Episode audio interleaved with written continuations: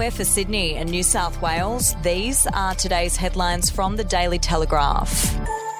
An assassin who was suspected of the execution murder of Australian Federal Police Assistant Commissioner Colin Winchester 30 years ago has been allegedly identified after a secret police review into Italian mafia operations in Australia.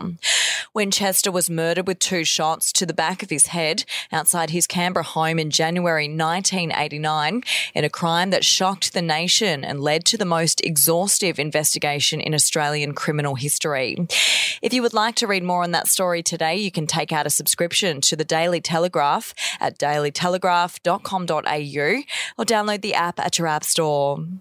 Sydney home values have shrunk in almost three quarters of city suburbs over the past three months in what's shaping up to be one of the sharpest property market turnarounds in history.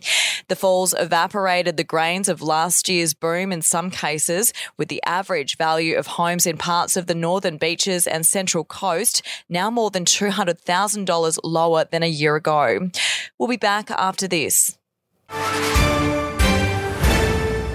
News doesn't have to be boring. The Brits have given Prince Harry a new nickname after yet another tell all interview. Oh God, is it the Ginger Whinger? Let the team at news.com.au get you up to speed each day with their podcast, From the Newsroom. a couple were busted joining the Mile High Club. Well, I guess they can't fly Virgin anymore. Politics, sport, red carpets, royals. Get all the goss in just a few minutes. Follow From the Newsroom wherever you get your podcast from.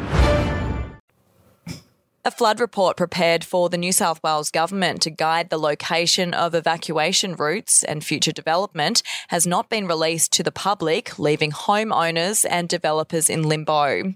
Prepared amid criticism of the government over insufficient road capacity to evacuate Hawkesbury Nepean Valley residents, the Infrastructure New South Wales report was supposed to have been released to the public after being signed off by Cabinet in January.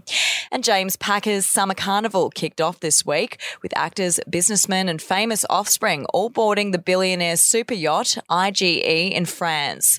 On board Packer's $200 million vessel was US actor Robert De Niro and newlyweds Brooklyn Beckham and actor Nicola Peltz, who were midway through their European honeymoon.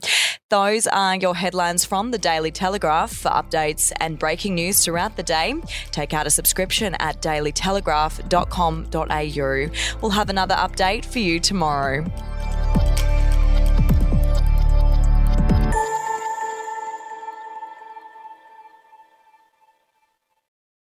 Are you ready to get an inside look at crime from someone who has investigated some of Australia's worst crimes? It was like Aladdin's Cave.